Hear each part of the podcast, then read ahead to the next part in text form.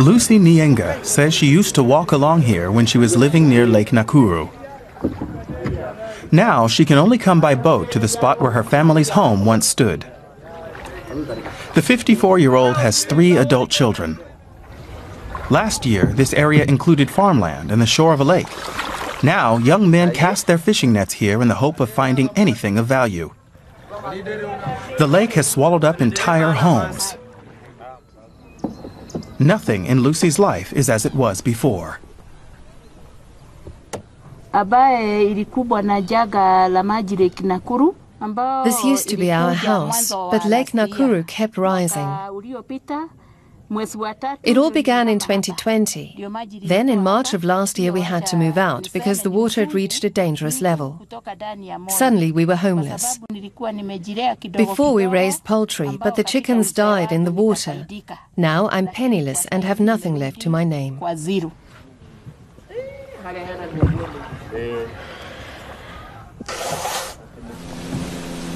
In one way, Lake Nakuru is a paradise. It's in a fantastic location in the middle of a national park that's a UNESCO World Heritage Site. And it's just a three-hour drive from the Kenyan capital, Nairobi.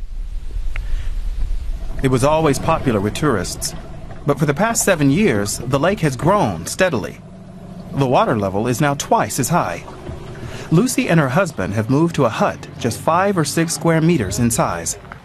Their old house had several rooms. Their children are having to support them financially. I'm not the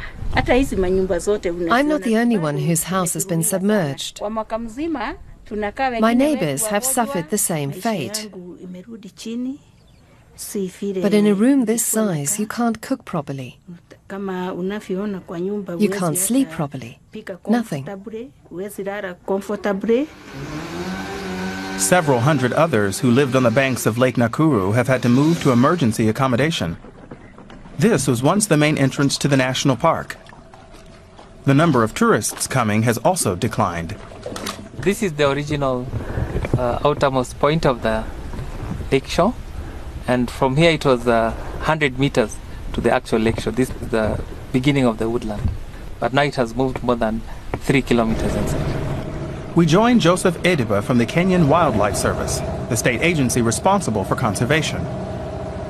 He's been observing the changing landscape with great concern. The lake level has gone up by more than uh, five meters.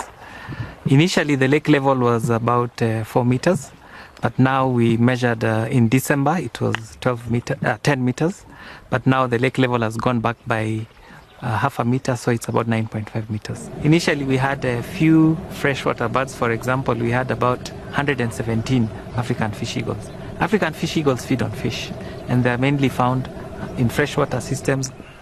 It's had serious consequences for the entire park. Roads have had to be relocated. Animals and birds are struggling to find enough food and suitable breeding grounds. That's forced many of the flamingos, for example, to leave. Lake Nakuru is just one of several lakes in Kenya's Great Rift Valley that have been affected. But what's behind these changes, and could they destabilize the entire ecosystem? Experts are still debating the cause. Environmental activist Elizabeth Wanya believes there's no easy answer. When we registered uh, the highest levels of water, and it could be attributed to a complex and myriad uh, interface of uh, climate change, uh, land use change, and uh, geological factors, uh, which has resulted to a number of uh, socio-economic impacts and also uh, hydro and ecological impacts on the lakes. Back to Lucy and her husband. They say there's been very heavy rainfall in recent years. Their friend, Victor Niendu, has also had to move house. He and his family used to live next door to Lucy. Now they're neighbors again. Victor lives with his wife and four children in a corrugated iron hut that he built himself. He pays twenty dollars rent a month to the church that owns the plot of land. And this house, as you can see, it is very small. I could not fit even with one child. I talked to the management of the church. They allowed me to build this structure here, you see. At times, I, I realized that I'm so much depressed. Uh, I realized it when my wife now tells me, please, sweetheart, uh, stop thinking, stop thinking, because uh, when I consider where I was and see where I am, and maybe count of where I would be, then I see it's quite a great loss for me and my entire family. Victor Niendu struggles on day by day. He does his best for his family, but finds it hard to stay positive.